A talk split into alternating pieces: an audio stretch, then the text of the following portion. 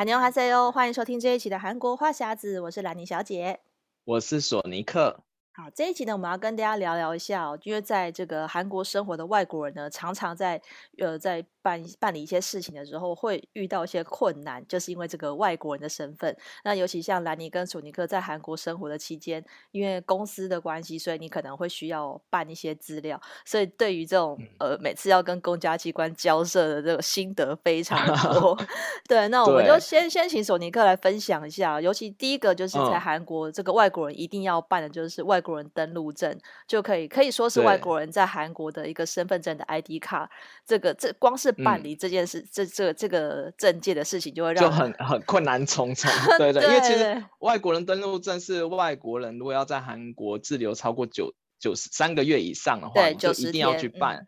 对，这个看你是什么身份，有的人可能办学生签啊，或者是语学堂签证，然后对工作签证等等等等。但每一个办理事项，他就是要准备的资料会很多，然后又很不一样，嗯、然后。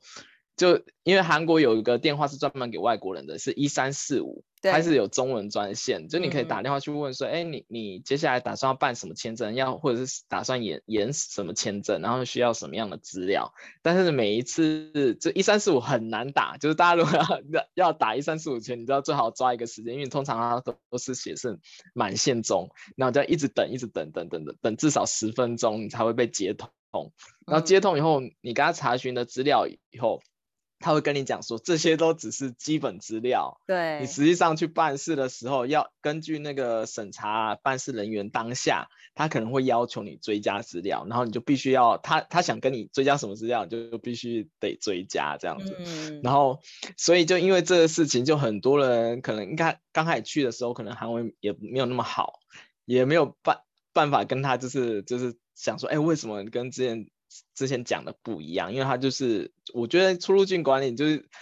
所就对于外国人来讲是一个神的存在，就你真的没有办法得罪他。啊、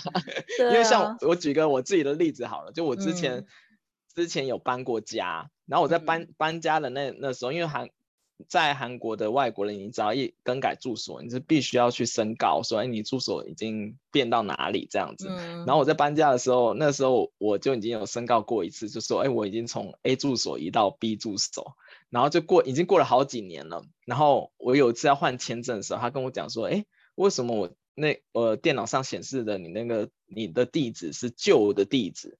嗯。我说不可能啊，我。这中间就我已经搬家搬过来新地址很久，而且我中间还有去换过签证、延过签都没事，为什么到这个办事人员他就跟我讲说你的那个地址是错误的？他说，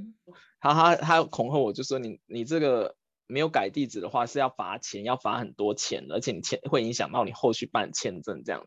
我就说我就觉得奇怪，我明明就已经办办理成功，然后我那时候就。比较不懂事，我就直接呛他说：“那请问一下，你那个登我的登录证后面那个地址为什么会有新地址这样子？”嗯、然后那个办事人员就更不爽，他说：“我不知道你这怎么来的，反正我电脑就查不到，你必须给我补这个资料。”然后那时候就觉得很生气，他他就是把我我那时候换了签证，他就把压着不让我办。哦，他说我要先办完那个地址变更以后，才能办后面的资料。嗯、然后就整个很火，但因为我每次去。变更签证证都是我那个之前的签证快到期嘛，其实我很急，然后但他就是他就是全所有资料你就压着他，他就说你一定要先搞完这签证事情，然后然后我那时候的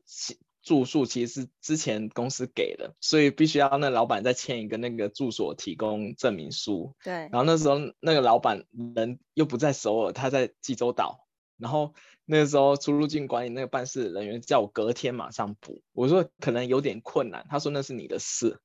叫我得自己去想办法。嗯、他就直接说那是你的事哦，哇！对，他说那你的事啊，他说你的事，但是他说我本来要罚你多少钱，然后他就说是他自己好心，就他自己觉得他就感觉一副就会比较高一点，他就说我因为因为我之前呛他，我就说我上面有改嘛，他就说是我好心，我是现在可以帮你把它弄掉，不罚你的钱，但是你要马上补。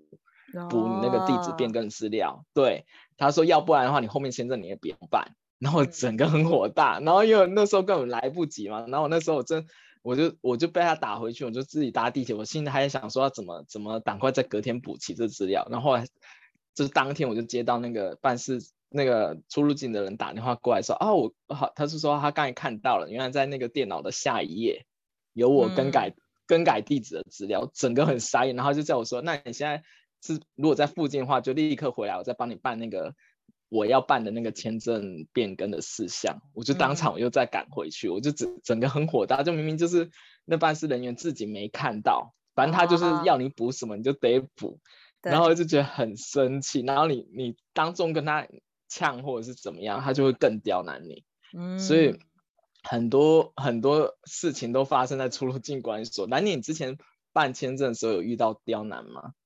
对，我觉得我就记得我，因为我是我们公司第一个需要办一期工作签证的外国人，嗯，就是我们公司另外两个外国人，他们都因为就娶了韩国籍的太太，所以他们之前就已经有身份留在那边，啊，他们的签证不是公司帮他们办的，所以我们公司的那个人资他等于也是第一次经手这样子要帮外国人从头开始办签证的事情，他也是搞不太清楚，嗯，所以是我自己先上网。就做了功课，然后也是看一三四五的网站，什么准备资料，然后才去。嗯。然后我还记得我去的那一天，因为就是我跟我老板约好直接在那个出入境管理局，然后他他中间他我们约一个地点，他载我过去。然后后来他就说：“嗯、哦，他去买个咖啡，我就自己先过去抽号码牌等待。”嗯。结果到我的时候，我老板还没回来，我就很紧张，想说怎么办？要我自己单独跟那个出入境管理局的人交涉，我就很怕我的韩文不够好。我怕他们不理我这样子，嗯、因为我之前就有听闻说他们就是很难搞。那好险是我已经正就是刚好轮到我，然后要要去递件的时候，我老板就赶到了。然后我我已经把就是所有的资料都给他，然后我老板还买了我原来我老板是去买咖啡，然后还拿了一杯热 咖啡，拿一杯热美 式，然后直接给那个办事员，就是说承办人员就说哦这个这个就是麻烦你了，然后就请你多多关照之类这种，就讲一些客套话。然后那个人也没有、嗯、就是。那个承办人员完全是面无表情，他连拿到咖啡，他也没有 笑一下哦，就是非常的冷。但是是收下了，他收下了，他他也没有说哦，我们不能收或者什么之类，完全没有，他就收下咖啡，然后他也完全没说什么，就是也没有，他也没有说什么你要补件啊或者什么，完全都没讲话，反正他就收下来了，然后就就是叫我们回去等等待，就这样就这样结束了。我想说，哎。就是没有被刁难，然后难道那杯咖啡真的起了作用？哇，很好哎、欸！对他，他完全就是都没有说什么，他什么什么不行、嗯、或是怎样的，反正他就是叫我们回去等，然后所以整个过程其实很快就结束了。呃、我是有点意外，哦、想说，哎，那好像还蛮幸运的。可是他的确，哦、他但是他真的就是他也就是不苟言笑，他完全就是没有在跟里面五四三，呃、所以我就觉得哦，呃、那。反正他没有退我件，我就我就当做就是有过就好了，哦、所以就，就对。但我觉得你遇到那个还算是就是就是运运气还比较好，算还是比较偏好一点的。对，因为像 像我之前我在办一期的时候，我也是打听很久，然后我就有一个朋友，他也是之前。办一期，然后他也是小公司，然后他去去办的时候，他就直接看看他是一个外国人自己一个人来，然后他他其实已经资料所有的资料都准备好了，然后要提交的时候，然后那个办事员就跟他讲说，嗯，你不知道办一期工作签要要那个公司同事陪同吗？就是要叫他去找人事主管一起来办，他连看都不仔细看他的里面的资料带内容，就打回去让他叫他去找公司的人一起来，嗯、对，然后我就觉得很莫名其妙，我那时因为我我那时候。办的时候，我们公司也是第一次办外国人，然后也不知道，然后那时候是我自己一个人要去办这个签证，然后，然后我之前就听到那个朋友这样讲，我也很紧张，我想说，该不会要是遇到同一个的话，嗯、那我不得刚刚还要去，因为我们公司又不在首尔，然后还要叫人事过来，我也觉得挺不好意思。然后后来我自己去办的时候，是那个人就也没有那么刁难我，但他只刁难我两个，就是我那个那个大头照。他说：“那个大头照，你换签证的话，嗯、你大头照必须是要更换的，因为他们原则上是要求那个是三个月以内拍的。对对对。然后我就是当下，我就资料放着，我去隔壁那个照，那个他不出入境管理所都会，照对对对，有快照机嘛，然后随便拍一个，然后超丑的照片，然后就拿去提交了。对，那但那个还好，但那他就后来就跟我要求了一项，就是我一三四五五里面。”讲的基本资料没有的一项啊，就是说要我再发一个那个公司介绍书哦，就是你们公司是做什么的，然后什么内容、业务内容，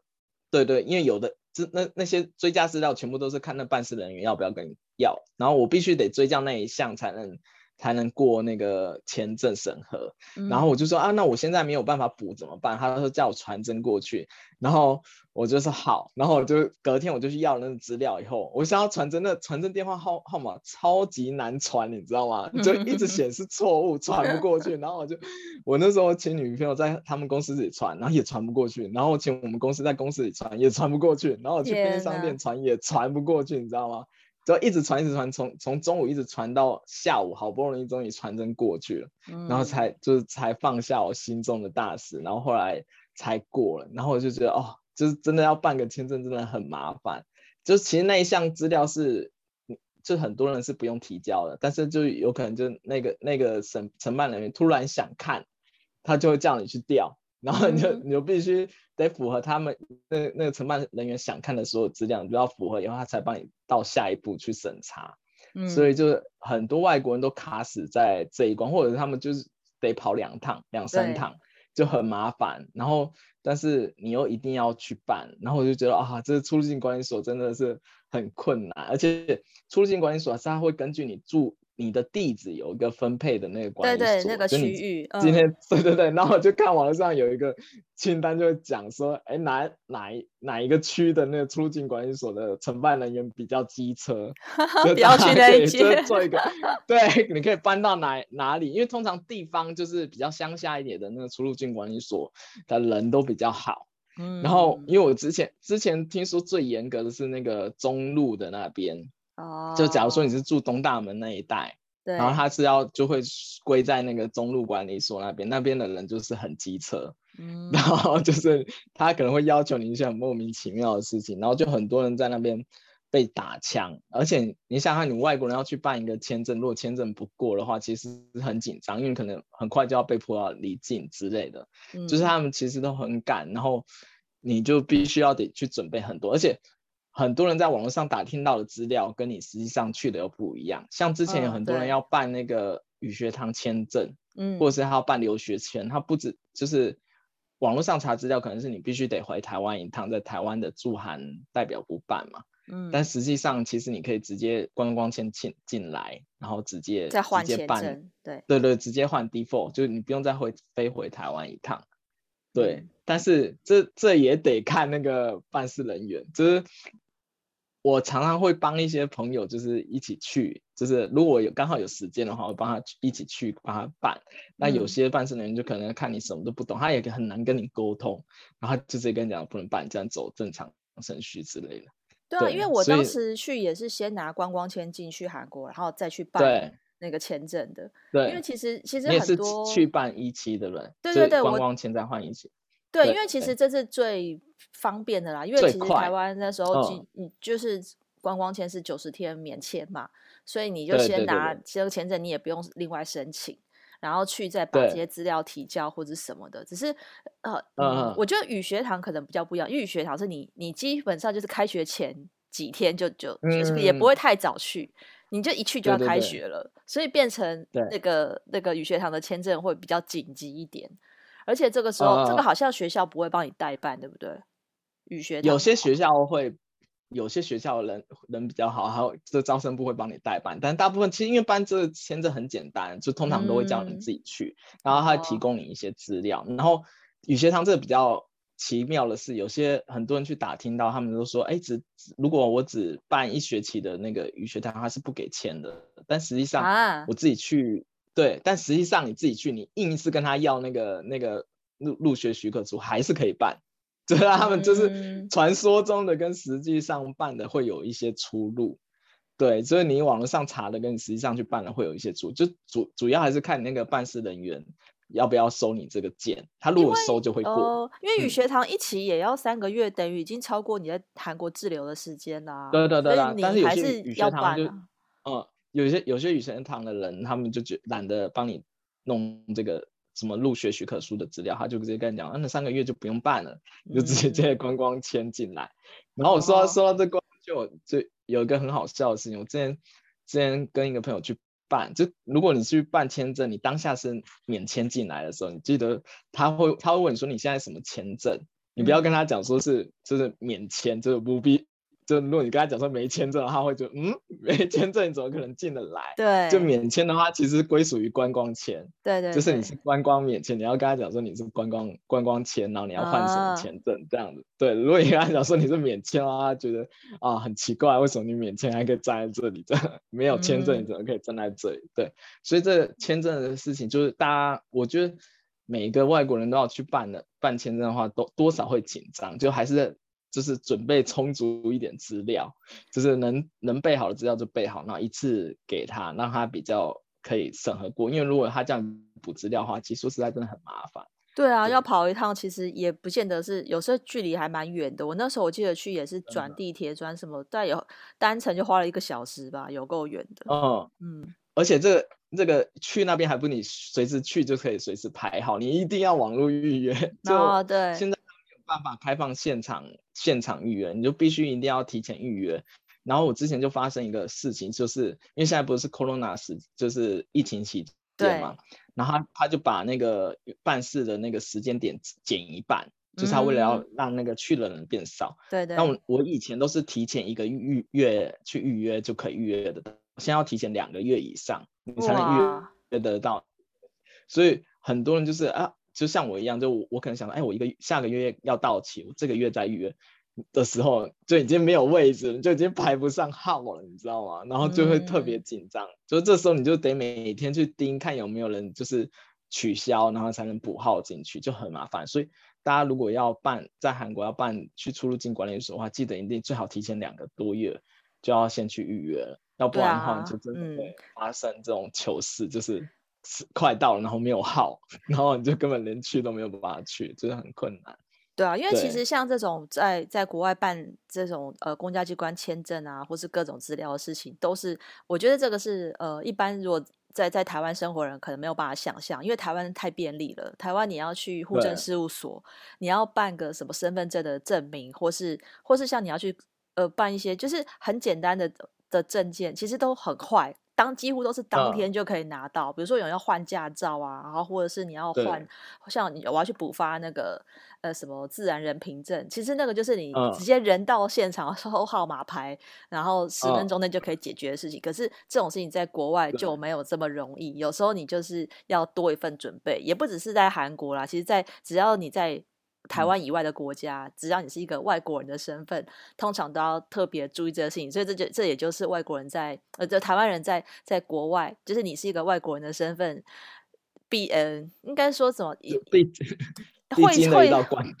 对，而且是这个待遇，不是说人家特别歧视外国人或者什么，可是我觉得这就是外国人跟本国人的最大的差别，便利性就差了很多。所以就是这个，就是提提供给大家参考。不管你要去韩国还是去其他的国家，就你绝对不能以台湾的思考模式去想说，为什么我在台湾当天就可以拿到，然后在国外要等这么久。因为这只就是民情的不同。台湾其实真的是太方便了，我觉得有点是太方便到大家都忘记，就是 原原来这件事情是还是需要一点时间的，对啊。那尤其是像银行开户也是，因为我们在台湾银行开户也是很容易啊，你去就说哦我要开户，然后其实我记得以前好像放个好像放一百块还是放一千块就可以开了吧，相当容易。可是，在韩国开户就是依据不同的银行，有些规定就不太一样。对，而且这个这个标准还非常不。不一定，就同样的银行，不同的窗口办事人员又不一样。嗯，因为因为他韩国以前是只要拿护照就可以开户了，对。但是因为后来好像说什么洗钱的问题很严重，所以就变成一定要外国登录证才能开户。嗯。所以很多人就是一直拿护就拿护照来就碰壁，然后得要要你拿外国人登录证。但是这这个政策其实。依据每个银行又不一样，有些银行 还是给护照可以开，就是像是你如果去什么呃出入境管理所旁边的那个银行，或者是学校里面的银行，他们又会特别放松。所以它虽然是规定是这样，嗯、但是实际上你有些地方还是护照可以办。然后，但是你去了那个地方，但那个办事人员他不会办的时候，他还还是会跟你讲说不能办。所以就是一个很迷的一个地方，因为我之前。常常带带一些就是打工度假的人去韩韩国银行开户，然后假如说去这个去 A 营业厅一就那门市办的时候，他跟你讲不行，然后你只要去隔壁另外一个门市办，他就可以给你过。就是其实就只差别在他会不会办而已。就后来得出来的结果是他会不会办。然后像很多外国人登录证，你如果办那个开户，他会想，假如说你是学生的那个外国人登录证，他会跟你讲说，那你的你的你办的银行账户是会有限额的，就是你可能转账上限就是三十万，每天就三十。对。然后如果你要调高这额度的话，你就你必须要这等你换成工作签或者其他签证的时候，你才能再再去店里调高它的额度。但是这这个规定又只限于那个银行，就是你如果去换另外一个银行的话，就就又可以开，就是它其实它的那个规定就很很奇妙，就是因为我之前我写那个部落格嘛，我就跟他讲说，哎，去哪个银行开户是这个流程，但是很多人去以后就发现，哎，不一样，然后就我后来就是发现，就只只是是那个那个银行行员会不会开。因为我之前在韩韩国也是算是很爱开户的人，就我几乎几乎韩国各大银行我都开过，嗯，就是然后也办过那个 check 卡，就是他们签账金融卡，对对，对，然后也办了信用卡，对，就后来发现很多很多人就是他们的那个行员他根本不熟外国人开，就是外国人业务，嗯，然后他就直接跟你讲说，哎，不好意思，这个外国人没有办法办。然后最好笑是我，因为我都一直有拿信用卡。我信用卡是有绑定我的一个那个定存账户，嗯，那我定存账户只是要就是续约，因为每年一次嘛，然后我只是想要续约，我过去以后，他跟我讲说，那那个行员跟我讲说说不能续，说我是绑住，我那我就当场就直接跟他教他说，哎，怎么怎么续，怎怎么解绑，还是你教他？对，而且因为我就是跟他，我我每次办都在我家附近那个同一间分行而已啊，oh. 然后就不同人，他就跟我讲说不行，我说哎，那你要不要去问一下上一个帮我办的那个同事，oh. 他会教你怎么办？然后他说上一个办的同事已经离职了，不在，oh. 没有交接业务，他不知道。对，然后我心想，怎么莫名其妙那么大一个银行，他们没有自己的那个那个就是 SOP 的流程这样子，嗯、然后他们都要打电话一直去问，所以其实。有，如果你是韩文可以沟通的话，那还好，他就有耐心会帮你办。但假如说你韩文没有那么，就是没有那么强，可以就是直接跟他对对 对呛的话，就是他就直接跟你讲不行，就不能办，然后叫你回去回去这样子，通常都会这样。我我那我觉得我运气也还不错，因为我是呃一到韩国的上班第一个礼拜，我就自己去办去办看办开户，哦，我就随便选了江南站附近的一间 Hana Bank 去办。然后我那时候也还没拿到外国人居留证，所以我是拿护照去办。嗯、然后他也完全没有、嗯、没有问什么，他没有跟你要要外国人登陆证，没有哎、欸。然后我就说哦，我现在走护照，然后他就帮我开户了。我就说啊，所以我我没有遇到困难，我就想说哦，那可能就是护照可以开吧，就是而且整个过程也很快。就是没有问东问西就就开了，我就觉得哎、欸、太好了，因为其实我如果还没拿到证件，可是我我就必须要开户啊，我在什么什么。都什么证件都没有的情况下拿护照去开就 OK。然后后来我是拿到了这个就外国人居留证之后，我再去星海银行再再开另外一个户头，那时候我就直接拿出我的那个居留证去给他开，所以那个户头就是有绑居留证。但是我就、啊、对对对，但是我那时候就是担心说，假设那个那个证件。居留证到期之后，那我就担心我的户头是不是不能用，还是可以转换成护照？嗯、就是它会比较麻烦，因为假设我是用户头护照开的话，那护照就是就是是我属于我自己的。就就没有那个工作证或者什么成工作签证，我还是可以用那个户头嘛？对啊，嗯、我那时候是这样想的。但是其实他们，我对跟刚才跟索尼克聊，我才才去检视一下我那两张提款卡上面的期限，就是、嗯、对。可是他照我办的时间，他等于也给我了五六年的时间，就二到二零一九、二零二零都可以用。所以在韩国开户一次一次可以用五年，那我觉得也还算长啊，就不用一直去换卡。嗯就是还对对，还应该还算。但其实其实像像兰妮这种状况，就是你的外国人登录证到期缴回去以后，其实那卡是可以继续用的。就是它只要是那个、啊、那个卡的期限还在，你都可以正常提提前正常刷卡都是没有问题的。嗯。但是很之前会大家会讲说，大家如果你短期间不会再来韩国的话，你记得要去银行那边把它改成你绑定你的护照。嗯。就是假如说你的因为。他在你银行留的资料，如果是护照的话，就你之后去旅游的时候，你可以用护照去申请新的卡回来，就新的那个 check 卡出来。哦、嗯，对，但因因为如果你没有去改回来的话，就变你的你的那个银行账户绑定的是外国人登录证，他就必须要得得认你的 外国人登录证。对啊，那就只要已经失效了，就就没办法。对，就只能等你下一次再办另外一个签证，嗯、因为韩国外国人登录证是要缴回。对你出你出境就要缴回了。号码、嗯、对，就等于你下一次再办别的签证的时候，他给你的外国人签登录证下来，你才可以再去办你的银行业务。所以建议大家就是，如果要回台湾的话，就可以把它改成自己的护照，会比较方便很多。就变成你之后来韩国，你就可以有那张卡可以刷。然后就就算它快到期的话，它其实它会事前通知跟你讲说，它会寄寄新卡。到你那个原本开户时留的那个地址，嗯、对，对，你拿到那个新卡以后，再去去银行那边做一个开开卡的功能，就可以继续用。哦、嗯，对对，所以他的那个账户是一直存在。我就觉得觉得说，如果你刚好有要来韩国读书或工作或生活，有那个外国人登录证的话，就可以先去办，把那个银行的那个账户先办好，这样之后再来，不管是玩还是干嘛的话，都有那个银行卡真的很方便，而且可以当交交通卡这样。哎、欸，而且我记得前几年呢、啊，就是因为他们每家银行都会有代言人嘛。我记得有一年 是请金秀贤代言，啊、然后就很多那时候的人就是去呃打打工度假或者是去念语学堂，啊、就一定要去，好像是哈娜 Bank 吧，就是刻意去那家办卡，就是为了拿到金秀贤的头像在那个卡上面。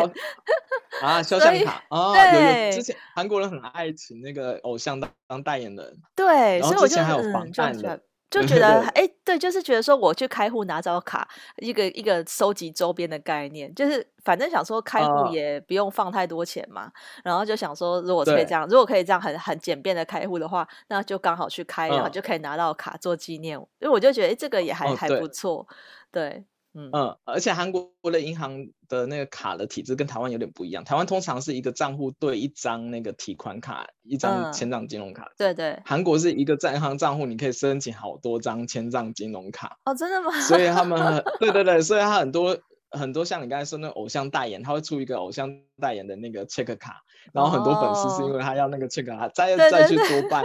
因为办那个卡不用钱，你知道吗？但他就可以拿拿了一个偶像的卡，他就就很喜欢。所以每个每个韩国很多每个主要的大银行都会请一个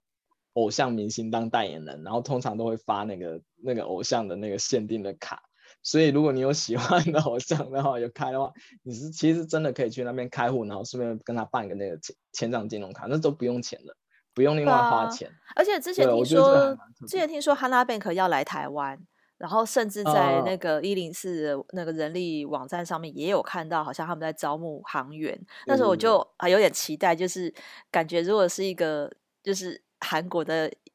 韩国的那个金融卡或者什么，uh, 就是可以让我再怀念一下韩国，但是现在就还没有开，就觉得啊，到底什么时候还要再来？Uh, 对啊，因为其实就是因为通常台湾这边的银行比较多，都是一些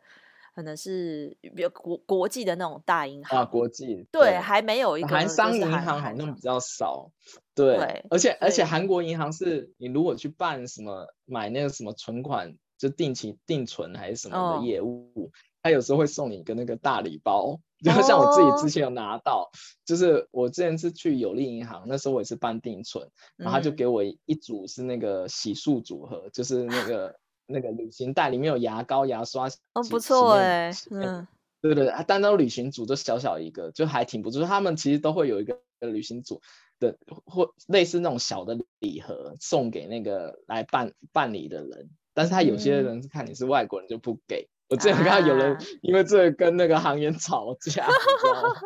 说哎，为什么他有我没有这样，然后就开始吵起来。其实都有，因为银行那个东，他那种东公关商品很多，他其实是免费给，只要假如你去那边办一个什么定存、活期定存或者是什么的户头，他会给你。就是，但是很多人我觉得在因为像在台湾开户可能就很普，开户可能银行赚不到什么钱吧，所以现在台湾银行是办信用卡的赠品会比较好，它是吸引你办卡，所以台湾是你只要办信用卡，有时候可以拿到什么行李箱啊、果汁机啊，就是办卡、嗯、办卡的那种赠品就会很多，就是希望你去刷卡消费嘛，所以台湾开户的话。就是完全没有什么赠品可言。开户网没有什么赠品可言，但韩国是很多什么类似投资定期储定期的储蓄账户啊，有的是定期一年，有的是有的那种账户是你每每个月它都固定从你的那个那个原本的那个活期账户拨一笔钱到那个、嗯、那个另外一个储蓄账户，它是有有那种不同的方案，不同的储蓄的账户的方案，然后像那种的话就可能会有另外的赠品。就大家可以关 关注一下，看旁边有人拿。对，对，对，然后我们要再谈到一个，就是办这个手机门号，就是每个到韩国的外国人也一定要有一个零一零开头的手机号码。对。但是在在我记得我那时候去的时候是也是我们人资先带我去办的，也是在选在江南站附近，嗯、应该是 S、嗯、就反正最大的就是 SK 跟 KT 两家嘛。然后去那边，我其实有点忘记需不需要那个外国人登录证才可以办门号。嗯但是反正他，我那时候还没有登录证，嗯，他就先帮我办了门号，而且他人很好，嗯，他还先他还帮我选号是跟我的生日有关的数字，比较好记啊，那挺好的。我就想说，有有多加钱吗？